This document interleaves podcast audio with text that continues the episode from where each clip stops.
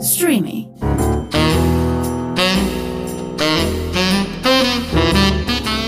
Ροζ οξυγόνο με το Θέμη Κανέλο.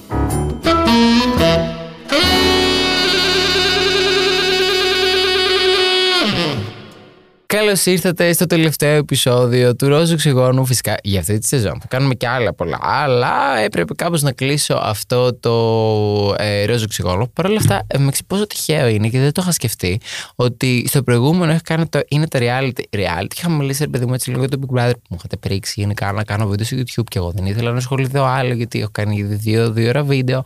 Αλλά λέω, OK, στο podcast είναι κάτι το οποίο δεν το έχω αναπτύξει. Και εν τέλει, το τελευταίο επεισόδιο πρέπει να είναι οπωσδήποτε Του, γιατί εντάξει, μη φέρω το Big Brother πάλι στη νέα σεζόν. Φτάνει, μιλάμε και σε αυτή τη σεζόν. Πολύ ήτανε.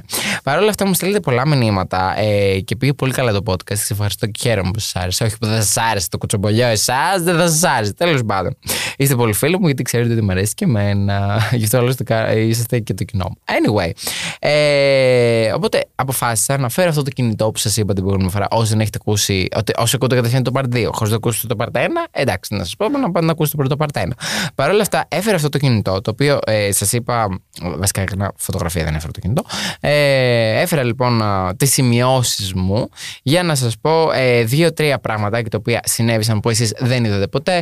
Πράγμα το οποίο κιόλας κίνησε λίγο τη φασούλα στο ότι είναι τα reality, δηλαδή είναι πραγματικότητα ή είναι έτσι λίγο κάτι fabricated, που το απαντήσαμε φυσικά στο προηγούμενο podcast. Spoiler alert, ναι, είναι λίγο fabricated γιατί προφανώς είναι τηλεόραση και κάπως πρέπει να είναι ελεγχόμενη έτσι ώστε να πάει καλά. Αλλά κάποιος μπορεί να έχει στο μυαλό του ότι είναι στημένη, καραστημένη, τύπου Θέμη πες αυτό.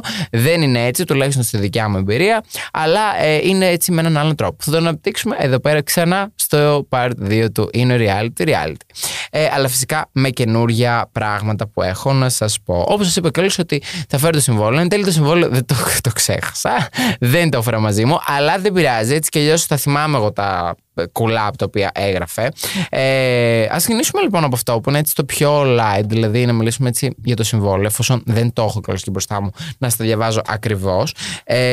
Μην μου στείλετε μηνύματα, θέλουμε να κάνεις άλλο επεισόδιο που να διαβάζεις το συμβόλαιο. Νομίζω μετά το πάμε σε ένα άλλο επίπεδο, δεν θα το κάνω. Anyway, ένα από τα κουλά τα οποία μου έκανε εντύπωση ήταν ότι πήγαινε αρχικά ένα συμβόλαιο που κάναμε, ήταν έτσι λίγο διαφορετικό για τον κάθε ένα. Υπήρχε ένα basic για όλους, προφανώς, όπως και όλες και οι περισσότεροι όροι ήταν ίδιοι. Απλά μπορεί να, πούμε, να διαφοροποιούνταν κυρίως στο οικονομικό κομμάτι. Βέβαια, οι περισσότεροι παίκτες ήταν ένα συγκεκριμένο ποσό. Δηλαδή, θα έλεγα πόσοι περάσαμε. Περάσαμε 23 άτομα, περάσαμε 25 άτομα από το σπίτι του Big Brother. Δεν θυμάμαι. Σύνολο εννοώ. Που βγαίνανε, μπαίνανε. Νομίζω μόνο 3 συμβόλαια άλλαξαν. Και ένα από αυτά ήταν και το δικό μου. Καλησπέρα σας. Συγγνώμη, αγάπη, θα καυχηθώ γιατί στα 18 μου τους άλλαξε το συμβόλαιο. Καλησπέρα σας. Anyway, είχε κάποια κουλά πράγματα μέσα τα οποία ήμουνα σε βάση. Καλά, που τα έχετε σκεφτεί όλα αυτά. Δηλαδή, πραγματικά παίζει να είχαν βάλει 15 δικηγόρους από πάνω για να ασχοληθούν με αυτό το συμβόλαιο, όπως και με τα υπόλοιπα, είμαι σίγουρος. Και λογικό, θα μου πεις, είναι ολόκληρο κανάλι. Αλλά όπως σας έλεγα, ένας από τους όρους είναι ότι άμα έρθει κάποιος έξω από το σπίτι του Big Brother, θα πρέπει εμείς να μην επικοινωνήσουμε μαζί του, να μπούμε μέσα, να κλειστούμε, να κλείσουμε τις κουρτίνες και να επικοινωνήσουμε με κανέναν. Πράγμα που εν τέλει αυτό το πράγμα έγινε. Λες και το ξέρανε, παιδιά. Δηλαδή, πραγματικά όταν έγινε, λέω, εκείνη τη στιγμή μου ήρθε κατευθείαν αυτός ο όρος. Δηλαδή, όταν ήρθαν έξω από το σπίτι του Big Brother και φώναζαν. Και λέω, πρέπει να μπούμε μέσα. Παρ' όλα αυτά, κάποιοι παίκτες, 2 παίκτες για την ακρίβεια, ένας άντρας και μία γυναίκα.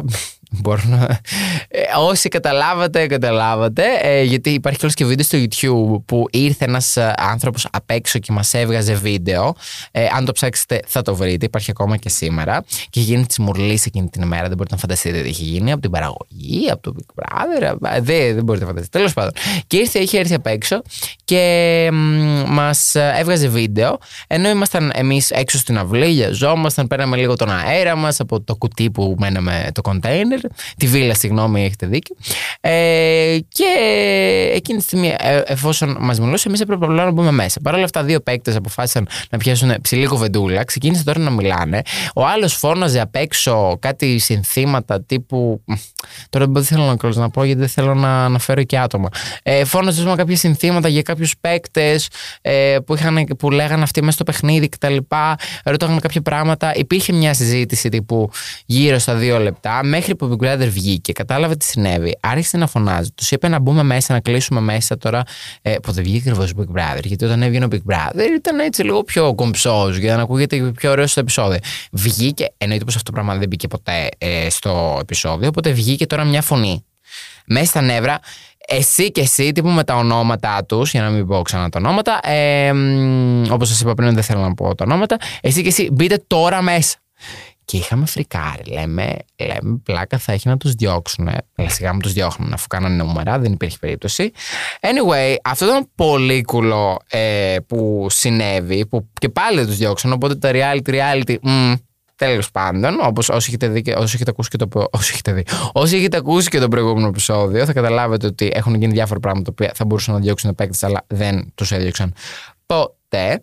Ένα από τα άλλα πράγματα τα οποία συνέβησαν που δεν είδατε ποτέ ήταν ότι στο ημιτελικό, για τον τελικό, υπήρχε ένα αγώνισμα που είχαν καταλήξει, παιδί μου, όλοι παίρναμε μέρος. Ακούστε τώρα τι συνέβη. Όσοι δεν βλέπετε Big Brother, καλά, λίγο δύσκολο για να ακούτε αυτό το podcast, δεν νομίζω να σας ενδιαφέρε.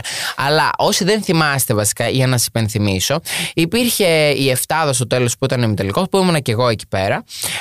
Καλησπέρα σας. Και θα μπορούσαμε να υπήρχαν 2 golden tickets, τα οποία θα μας έστελναν κατευθείαν στον τελικό, δηλαδή θα μπορούσαμε να μπούμε στον τελικό. Και μετά οι υπόλοιποι 5, οι οποίοι έμεναν πέρα από τα 2 άτομα τα οποία θα μπαίναν με τον golden ticket από τους 7, γιατί 7 πλην 2 ίσον 5, καλησπέρα στα μαθηματικά, θα μπαίνουν στην ευχέρεια του κοινού αν θέλουν να πίνουν ή όχι. Anyway, και αυτό το αγώνισμα, τέλος πάντων, είχαν μείνει 2 παίκτες που έπρεπε να παλέψουν. Δηλαδή έπρεπε να παλέψει ο ένας με τον άλλον πάνω σε κάτι φουσκωτά, αλλά δεν λειτουργήσε πολύ καλά η φασούλα, γιατί φαινόταν λες και μάλλον κανονικά. Δηλαδή είχαν έτσι και λίγο κάτι προηγούμενα οι συγκεκριμένοι παίκτες, οπότε τώρα ξεκίνησαν να μαλώνουν πάνω τύπου ωραία ξύλο, δηλαδή φαινόταν απέσιο από κάτω. Προσπαθούσαν τώρα εδώ και 2 με 3 ώρες που μας είχαν εμάς μέσα στον ήλιο, όχι μέσα στον ήλιο, εκείνη την περίοδο είχε κρύο, μέσα στο κρύο, γιατί ήταν Δεκέμβρης, να βλέπουμε τώρα αυτό το πράγμα μέσα έξω, μπείτε μέσα να έρθουμε να το φτιάξουμε, βγείτε έξω να το ξανακάνουμε κτλ. Και γινόταν τώρα μια φασούλα 3 ώρες που τα αγωνίζοντα δεν τα κάναμε τόσο μεγάλα, και ειδικά κιόλας όταν ήταν για 2 άτομα. Αν ήταν για όλο το σπίτι, okay, θα παίρνει περισσότερη ώρα, γιατί έπρεπε να παίξουμε όλοι και καταλαβαίνετε ότι είναι 10-15 άτομα, θα παίρνει περισσότερη ώρα. Αλλά έπαιζαν αυτά τα δύο παιδιά που τους είχε βάλει ο Big Brother ουσιαστικά να μαλώσουν, να κάνουν τύπου πάλι πάνω σε ένα τεράστιο φουσκωτό. Αλλά αυτό δεν κατέληξε καλά, γιατί όπως είπα πιάστηκαν σχεδόν στα χέρια και μετά ο ένας έριχνε τον άλλον και έγινε τώρα εκεί πέρα της μουρλής. Οπότε κατέληξε βασούλα να προσπαθούν να ξαναφτιάξουν την κατασκευή. Δεν μπορούσαν. Και όταν είδαν ότι δεν γίνεται αυτό το πράγμα, αποφάσισαν να αλλάξουν όλο το παιχνίδι και να βάλουν ένα άλλο που είχαμε ξανακάνει πάλι πρόσφατα, που μάλλον το είχαν στην αποθήκη, γιατί όλο αυτό φυσικά θέλει τεράστιο planning, να φέρεις κάτι τεράστια, γιατί μας φέρανε πολύ μεγάλες κατασκευές. Μια φορά μας είχαν φέρει απ' έξω έναν ολόκληρο γερανό που μας κρατούσε και έπρεπε να κρατηθούμε από κάτι στρογγυλά πράγματα μέχρι να μην μπορούμε άλλο και να πέσουμε κάτω, για να πάρουμε τύπου το βέτο ή ξέρω εγώ την ασυλία. Οπότε μου έκανε και αυτό μεγάλη εντύπωση, γιατί εν τέλει δεν το δείξανε ποτέ. Δηλαδή δεν δείξανε ότι έκανα λάθος και ότι δεν βγήκε καλά, και μου φάνηκε όλες ότι παίζουμε ξύλο, ειδικά κιόλας μετά από όλες αυτές τις βρισιές με τον παίκτη, τον οποίο τον είχαν διώξει γιατί είχε πει τη βλακεία, μετά με τον άλλο το παίκτη που είχε ρίξει τη σφαλιάρα. Σου λέει έχουμε γίνει που έχουμε γίνει, πώς έχουμε γίνει. Άστο καλύτερα, γάματο. Το μπούλο, στο κόψουμε όλο. Που από τη μία λογικό, από την άλλη λίγο αγάπη, είναι τα reality. Όχι, δεν τα βλέπετε όλα.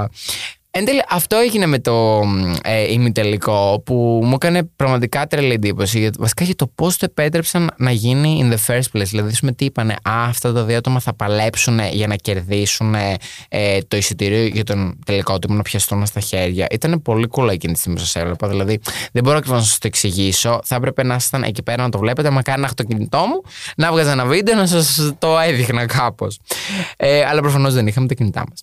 Ένα άλλο κουλό το οποίο έγινε, που αυτό δεν έχει σχέση τόσο με τα in the reality reality, που δεν θυμάμαι να σας πω την αλήθεια να το είχα πει σε εκείνα τα βίντεο στο YouTube. Αλλά θα το πω για να κλείσουμε εντελώς αυτό το κεφάλαιο, μην υπάρχει ούτε ένα πράγμα το οποίο δεν ξέρετε.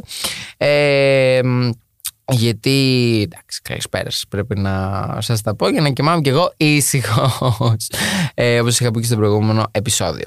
Παρ' όλα αυτά, όπως σας είπα, έγινε ένα κουλό άλλο, που μια μέρα που ήμασταν αρκετοί παίκτες, δηλαδή ήταν σχετικά στην αρχή, άντε να ήταν στη μέση του Big Brother. Εμείς ζούσαμε στο διόλου τη μάνα, ζούσαμε το Μαρκόπουλο, τύπου σε ένα κοντέινερ που το έχουν βάλει εκεί πέρα με την πισίνα και τα λοιπά, και ήταν σαν βίλα, μπλα μπλα μπλα, και ήταν απομακρυσμένο από όλα. Παρ' όλα αυτά ήταν πολύ κοντά σε κάτι γραφεία του καναλιού και τύπου που το χρησιμοποιούσαν, φαντάζομαι, και άλλα κανάλια για εκπομπές κτλ.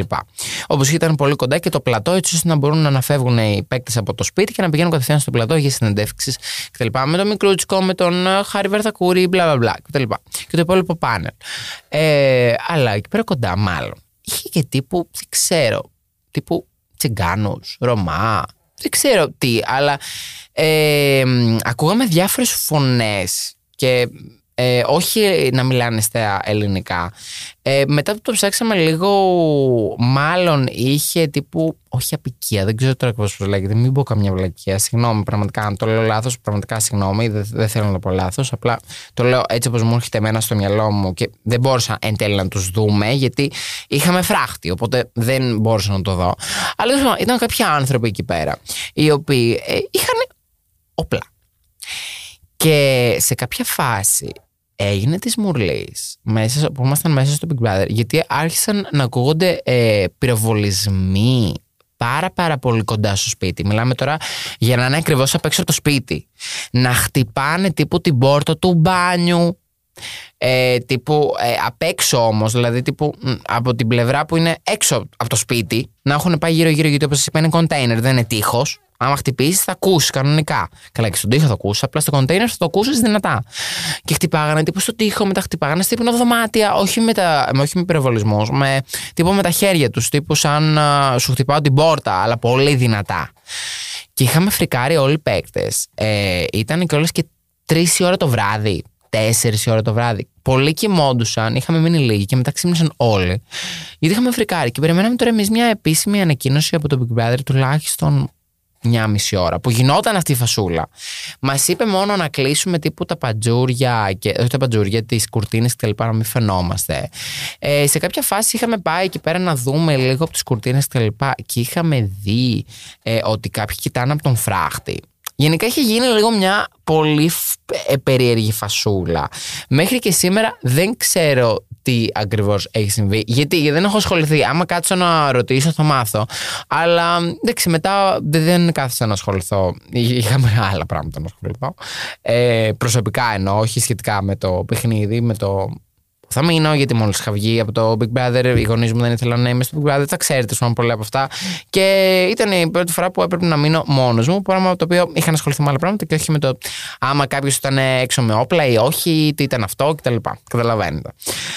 Αλλά ναι, αυτό ήταν μία από τις πολύ τρομακτικές εμπειρίες. Επίσης δεν το έδειξαν, ενώ τύπου κράτησε τουλάχιστον 1-2 ώρες. Φαντάζομαι, θα ήθελα πάρα πολύ να δω τι θα γινόταν αν εν τέλει είχε μείνει το live και τότε δεν το είχαν κόψει που είχε γίνει όλη αυτή η φασούλα.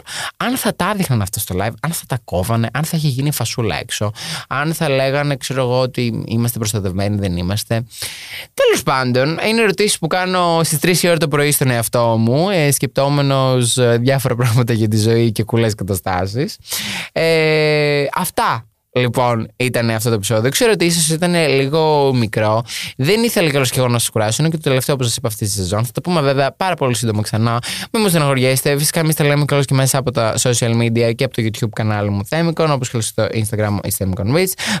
Και μέχρι το επόμενο επεισόδιο του Ροζοξυγόνου, σας θέλω πάρα πολλά φιλιά. Ελπίζω να σας άρεσε αυτό το επεισόδιο. Αν σας άρεσε, να πατήσετε 5 αστεράκια. Μας βοηθάει πάρα πολύ. Σας αγαπώ πάρα πολύ και φυσικά τα λέμε πάρα πολύ σύντομα. Μην ξεχνάτε να αναπνέετε ροζοξυγόνο. Φιλάκια πολλά. Bye!